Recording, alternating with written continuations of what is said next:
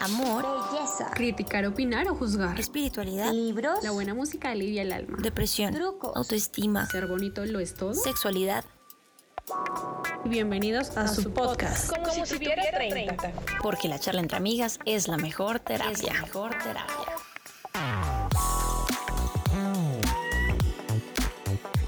Hola a todos y todas. Estrella les da la bienvenida a un nuevo podcast de Como si tuviera 30. Mis amigas y yo estamos muy felices de poder acompañarlos en los próximos minutos donde quiera que estén. Cali, ¿cómo va todo? Hola, bien. ¿Ustedes qué tal? ¿Cómo están? Súper bien. Frío pero bien. Vico, ¿lista para comenzar nuestro programa? Sí, claro que sí, súper dispuesta a este tema. Es un tema que me gusta mucho. Así que, ya. Yeah. Alto, ¿qué tal el tema que traemos hoy? Muy interesante, muy difícil. Esperemos que no sea tan triste y que la gente recuerde como momentos muy bonitos. Y además, pues vamos a abordar diferentes tipos de duelo, ¿no? Porque si no sabían, ya les adelanté, hoy vamos a hablar sobre los duelos y no solo el duelo de la muerte, sino que hay otro tipo de duelos, así que vamos a empezar a ver. Así es. Bueno, vamos a comenzar por definir qué es un duelo, que es un proceso interno que se produce ante la pérdida de una relación afectiva, sea del tipo que sea. Pueden ir desde la pérdida de un trabajo, un cambio de residencia, la pérdida o muerte de una mascota, la ruptura de una relación de pareja, hasta la muerte de un ser querido, que es la más común que conocemos. Chicas, de acuerdo con esto que estamos hablando hoy, quiero que contemos nuestras experiencias de qué tipo de pérdidas hemos tenido.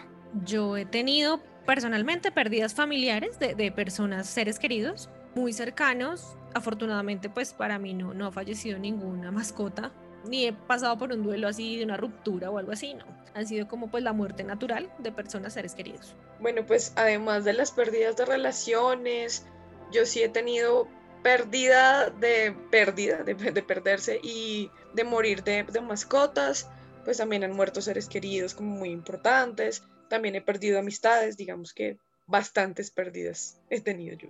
Bueno, en mi caso, las rupturas y las pérdidas de seres queridos. Aún, ay bueno, y la pérdida de mascota también. Bueno, casi todas hemos tenido ese en común de las mascotas. En mi caso más, que me ha dado más duro, el de seres queridos.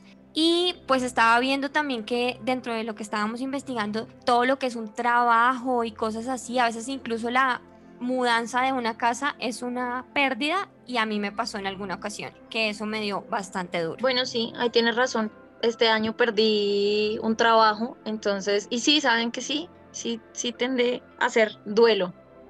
Cuando es así como sorpresa que no te la quieres esperar o que estás cómodo donde estás. Sí. Claro, igual es una etapa y eso ya significa que si uno la pierde, como no queriéndolo uno voluntariamente, ya es una pérdida. ¿no? Total. Y sí, a lo largo de nuestras vidas es inevitable que tengamos pérdidas y que van a doler mucho seguramente. Lo importante de todo esto es que podamos vivir el duelo de la manera correcta, ¿no? Saberlo afrontar para que poco a poco se vaya el dolor y que nos quedemos con esos recuerdos lindos, ¿no? Esos recuerdos que, que de verdad nos hagan salir adelante y no quedarnos en esa fase. Existen fases durante los duelos y les vamos a contar algunas de ellas. La primera es la negación, que se caracteriza porque la persona no acepta la realidad de forma consciente e inconsciente. Y esto ocurre como un mecanismo de defensa. Es normal y de esta manera el individuo reduce la ansiedad del momento.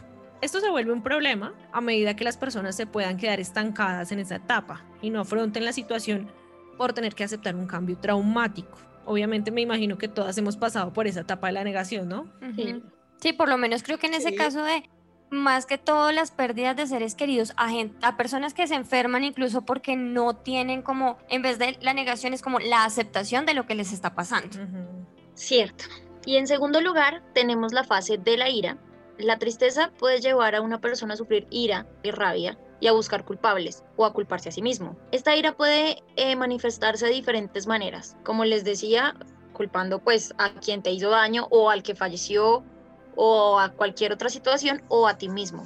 Y puede proyectarse contra otras personas u objetos. Bueno, la siguiente fase es la fase de la negociación. Aquí el dolor lleva a buscar una negociación ficticia, digámoslo así, pues de hecho muchas personas que se enfrentan al duelo, a la muerte puede ser, tratan de negociar incluso con una fuerza divina. Eso es muy, muy común. Otras personas, aquellas que sufren un trauma menor, pueden llevar a cabo otro tipo de negociaciones o compromisos. Por ejemplo, cuando es con pareja, es como podemos seguir siendo amigos, o voy a lograr esto por ti. También puede ser como lo que decíamos de la, de la divinidad, es como Dios, ayúdame, envíame a alguien, llévame a mí, Una porque señal. no me llevaste a mí, un sueño, una cosa así, porque uno pide ese tipo de cosas. O también la negociación divina es como, vea, yo hago esto, puedo portarme bien, hago estas cosas buenas y para que vuelva, si uno trata como de chantajear a Dios, es una cosa muy chistosa. Y O- eh, o el la negociación rara vez proporciona una solución sostenible. Sí, exacto, pero pues digamos que al tratar como de, al, al tener este placebo, pues lo que uno puede hacer es reducir el dolor momentáneamente. Sí, por lo menos, no sé si ustedes vieron en la película de Belleza Inesperada, que el protagonista es Will Smith y él perdió una hija y empieza a escribirle cartas a la muerte, al amor y al tiempo, como haciéndole todos este tipo de reclamos y yo creo que, o sea, esa era la manera como la que él iba aceptando como esta pérdida que tuvo en, en su vida. Sí. También tenemos, creo que se asemeja a lo que les estaba contando un poco, la fase de la depresión. Entonces, el impacto de la pérdida de alguien cercano nos puede llevar a una situación muy, muy dolorosa que viene acompañada de una enorme tristeza y una crisis existencial. O sea, al darnos cuenta que esa persona pues desaparece de nuestras vidas, pues es duro, además que sabemos que no la vamos a volver a ver, a menos que tengamos creencias de otra cosa, pero pues en ese momento no. Aunque los síntomas se asemejan mucho a un trastorno depresivo, una vez se produce esta aceptación de la situación, la sintomatología se remite. Entonces también en muchos casos que mencionamos, como la pérdida de un trabajo, ese que llevamos a veces muchísimo tiempo, empieza a generar ese tipo de depresiones o también las personas que llegan a su edad de, de pensión y les toca pues ya volu- no voluntariamente sino por obligación irse de sus trabajos, el no trabajar también les genera esa depresión. Y sí, lo más importante, y llega aquí la luz al final del túnel, es cuando aceptamos. La última etapa que es la aceptación de esta situación dolorosa y depende de los recursos de cada uno el aceptarla antes o después. No es una etapa que represente alegría, sino más bien ese desapego emocional y la comprensión de lo que puede haber sucedido. Si la persona pasa mucho tiempo en este proceso de duelo y no acepta la situación, lo más coherente, justo y necesario es que busque ayuda psicológica para poderlo superar. Entonces, para que recapitulemos aquí, son cinco etapas del duelo, empezando por la negación, siguiendo por la ira, luego por la negociación, la depresión y la aceptación. Y es importante que tengan claro que no quiere decir que esto sea eh, cronológico. O sea, que pasemos ya, ya, ya pasamos la, la negación, entonces tenemos que seguir con la ira. No, fluctuamos dentro, durante el proceso de duelo, se pasa por todas estas etapas una y otra vez, una y otra vez, hasta que realmente como que la final, por así decirlo, viene siendo la aceptación. Y eso es importante que lo tengamos en cuenta, porque pensamos que como que vamos culminando y no. Mm, Incluso yo creo Rebotamos. que te puedes devolver, ¿no? Sí, uno puede recaer o algo. Claro, y en un día puedes tener, por lo menos en lo que muchos psicólogos llaman duelo de vivos, que es cuando hay una ruptura de pareja sobre todo, pasas por eso en un solo día. Y tiende a ser uno de los duelos no más difíciles, pero sí tienen en un cierto sentido una complejidad porque no hay una forma tan rápida de llegar a la aceptación. Cuando fallece una persona, tú ya sabes que no vas a ir a sacarla del cementerio, o sea, por más sueños, ilusiones y deseos que tengas, es imposible. Pero cuando la persona está viva y no está contigo, ahí es donde tú sigues como en el podría pasar y si yo hubiera hecho, o si yo hago, o si yo ujú. insisto, ¿sí? Entonces, pues es un poco más complejo. Complicado. Y ahí como apoyando eso, así como no tienen un orden estratégico que debe seguirse siempre, pues tampoco tienen un tiempo ni una caducidad específica. Si hasta ahora pasó un mes, pero usted ya va en la aceptación, pues fabuloso. Pero si pasó un año y usted todavía está en la etapa de la ira, pues también es una cosa que hay que aceptarla, ¿no? Claro. Y es válido. Y, y bueno, nosotras no es que seamos las más expertas, de hecho, pues lo que hicimos, por ejemplo, para el día de hoy fue como leer un poquito sobre el duelo, pues sin embargo, como lo hemos mencionado, todos en algún momento pasamos por este tipo de situaciones, por ejemplo, con la pérdida que les conté en el inicio. Yo les hablé de varias pérdidas en cuanto a relaciones, seres queridos, mascotas, amistades y trabajos. Bueno, pero digamos que darle al tiempo como un poquito de, pues, del poder que necesita, ¿sí? digamos que también de otra manera en la que yo haya podido superarlo, me apegué mucho como a las enseñanzas de, del budismo y del hinduismo y para eso pues digamos que utilicé mucho las, las enseñanzas del Buda.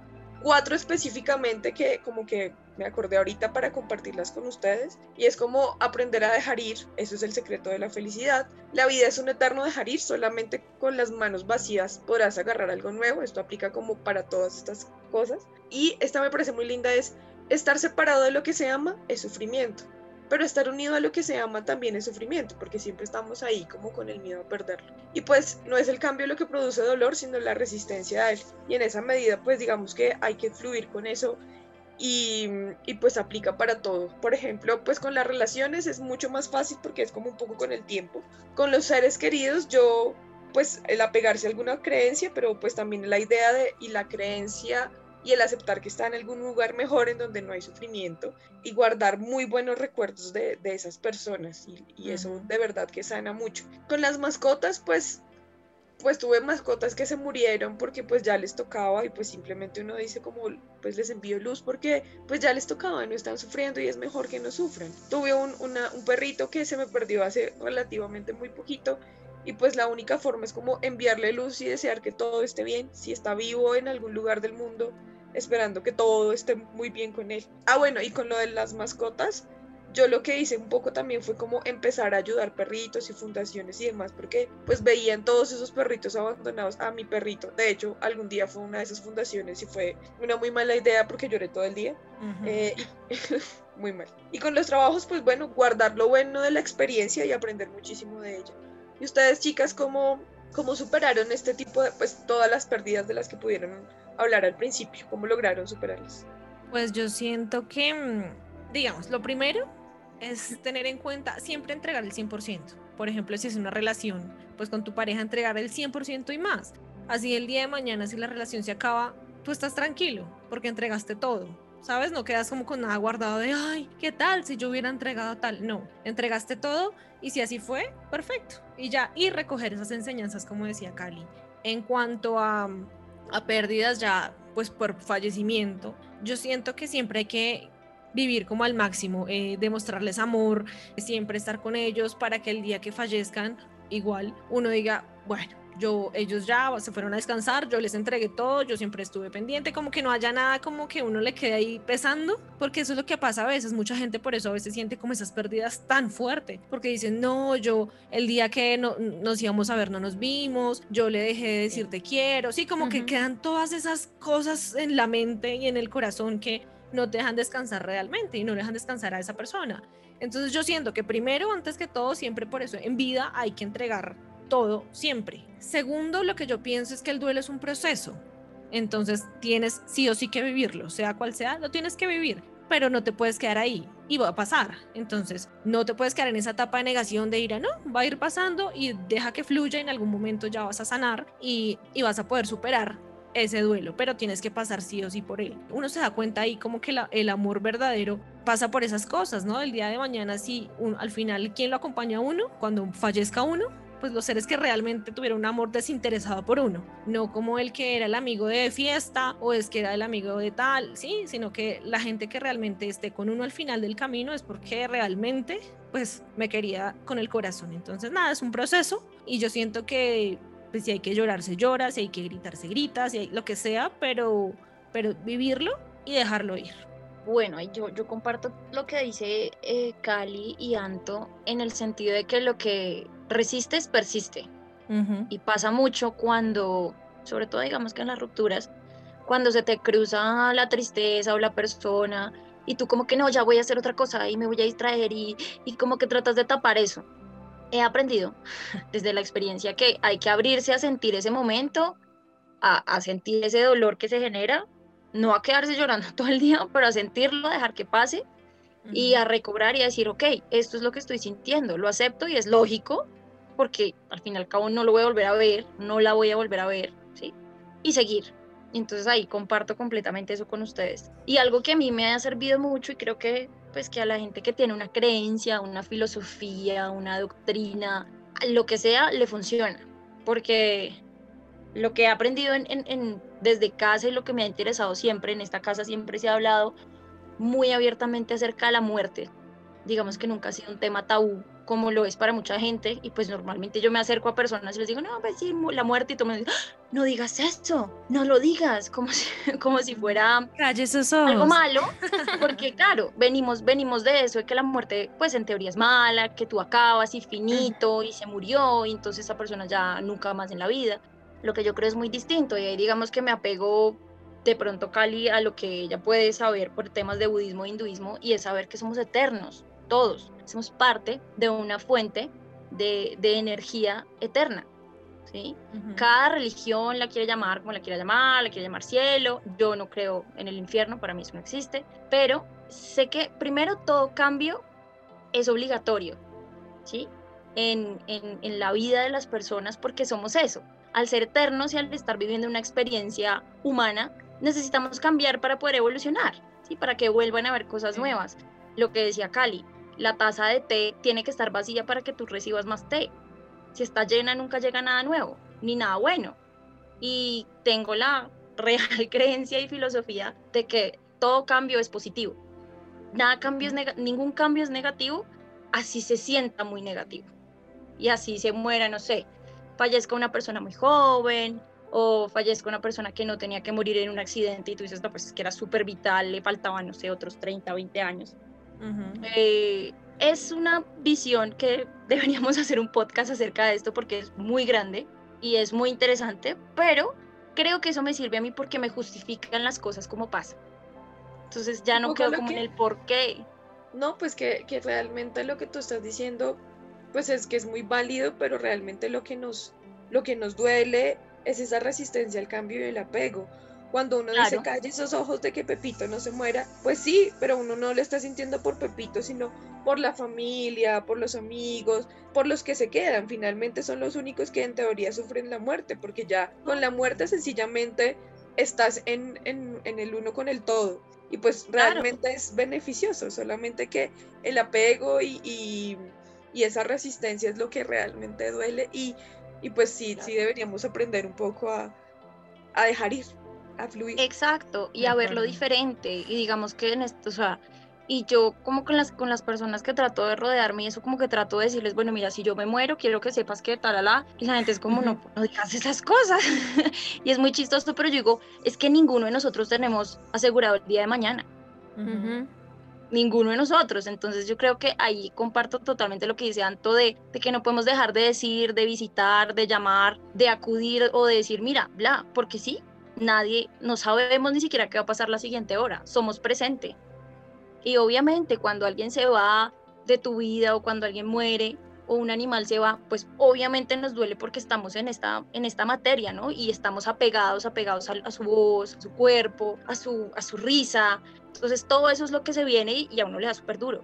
Pero, eso es lo que tenemos que tener guardadito, o sea, recordar todos esos momentos especiales, lindos, como era, o sea, todo lo bueno, ¿no? Por eso es que hay que como que capturar y, coleccionar esos momentos lindos, que al final eso es lo que nos va a permitir tener en la mente a la persona de forma positiva y recordar esas cosas lindas. Y soltar, ¿no?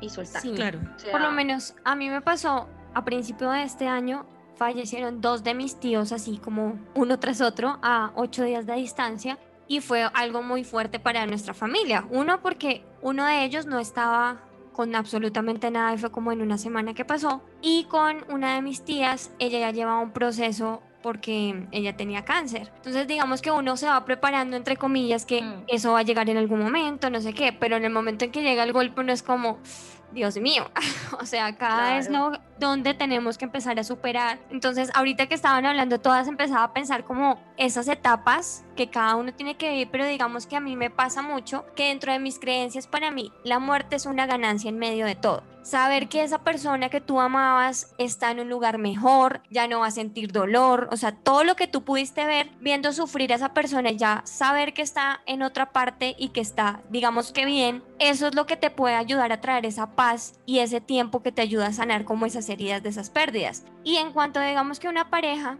si tú realmente la amabas y todo eso es como, ah, bueno, tal vez esa persona va a estar mejor sin mí, yo voy a estar mejor sin ella y podemos seguir nuestra vida, o sea, pues no se murió, pero pues lo que mejor es desearle como ese bienestar. Exactamente. Y el típico te amo, pero te dejo libre, porque te amo, te dejo libre. sino que uno se apega tanto que de pronto es como te amo, pero igual te quiero acá. Sí. Pero llega Sí, el momento que hay que empezar a separar esas cosas. Mm, las cosas que ustedes están diciendo, digamos que pues es, es algo que uno puede hacer y, y es un poquito más fácil de afrontar incluso la muerte de un ser querido. Pero digamos, yo, yo siento que hay una cosa que es muy difícil y un duelo que es muy difícil de hacer y es un duelo de una persona desaparecida. Porque Total.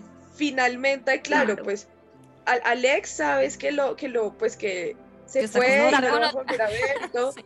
pero está vivo, está bien, sí, está, está, sabes de alguna manera que va a estar y que nadie más va a sufrir.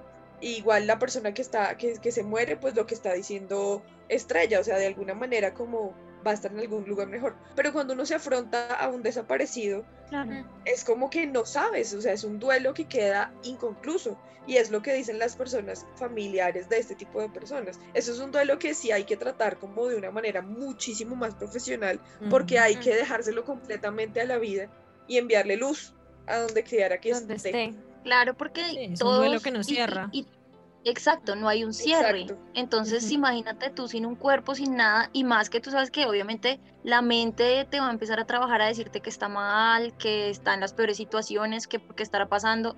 No, eso sí se lo admiro y se lo respeto. y- Sí. Y en mi creencia es un karma que tiene que pagar una persona, uy, muy doloroso, dolorosísimo, Sí. muy difícil.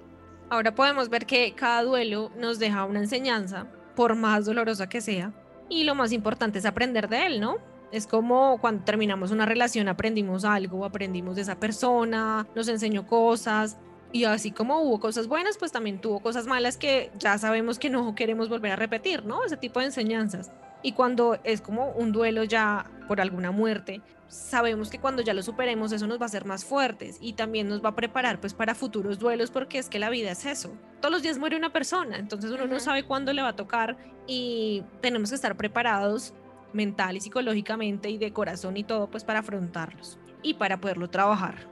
Claro, igual superar todas estas pérdidas, como ya lo hemos hablado a lo largo del programa, toma tiempo.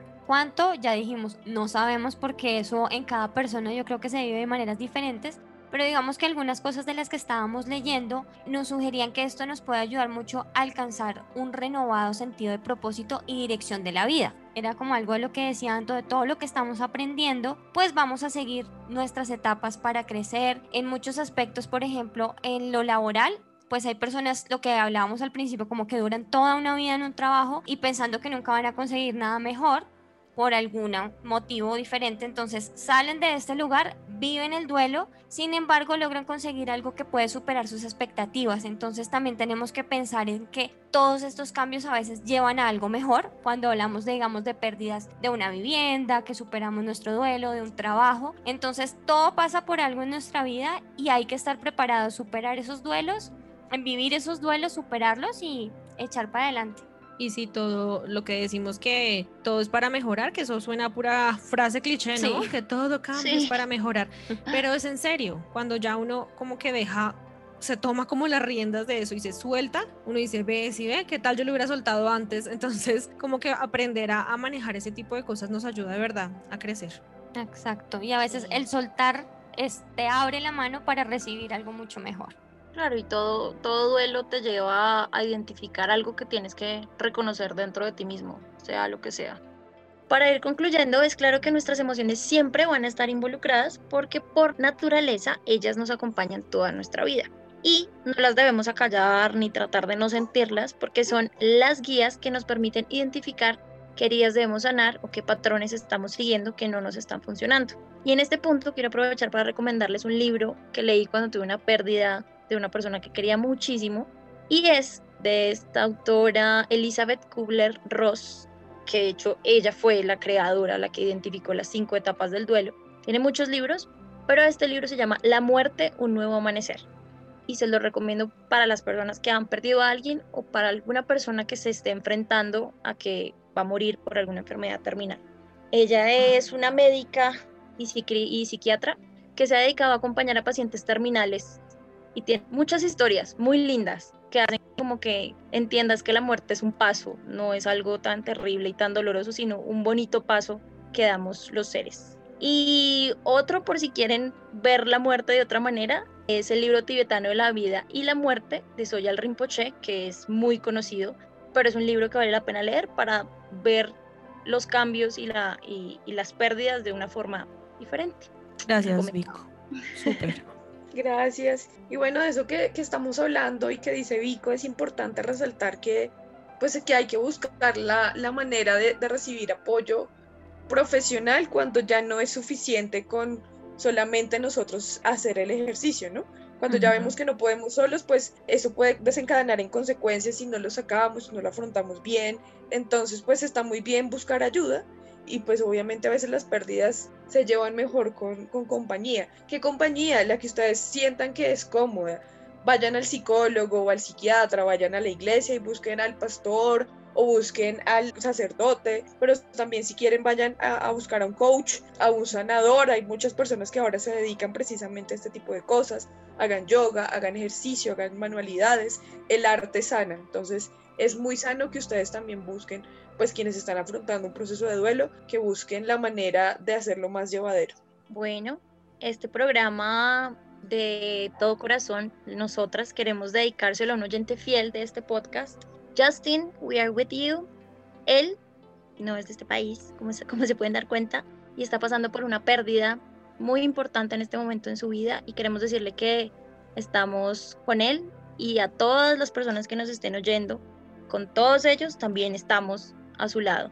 Gracias y así es, se lo dedicamos con todo el corazón a todas esas personas que están pasando por diferente tipo de duelo y que puedan también compartir este podcast con personas que de pronto ustedes sepan que están pasando por uno, ¿no? Esperamos que hayan disfrutado, aprendido de este tema, así como nosotras, y si han vivido situaciones similares, pueden compartir sus opiniones y experiencias en nuestras redes sociales usando el hashtag tengo 30 y recomiendo. Recuerden que nos encuentran en Twitter como arroba si 30, todo en letras, y en Facebook como si tuviera 30. Pueden escribirnos por mensaje directo inbox o usando el hashtag como si tuviera 30. Gracias por acompañarnos y recuerden que también nos encuentran en YouTube escribiendo como si tuviera 30. Suscríbanse, denle like a todos nuestros podcasts y los invitamos también a que escuchen nuestra sección 5 minutos de terapia con, donde hablamos de temas prácticos de la vida que todos debemos saber y aplicar. Ahora los estamos sacando cada viernes.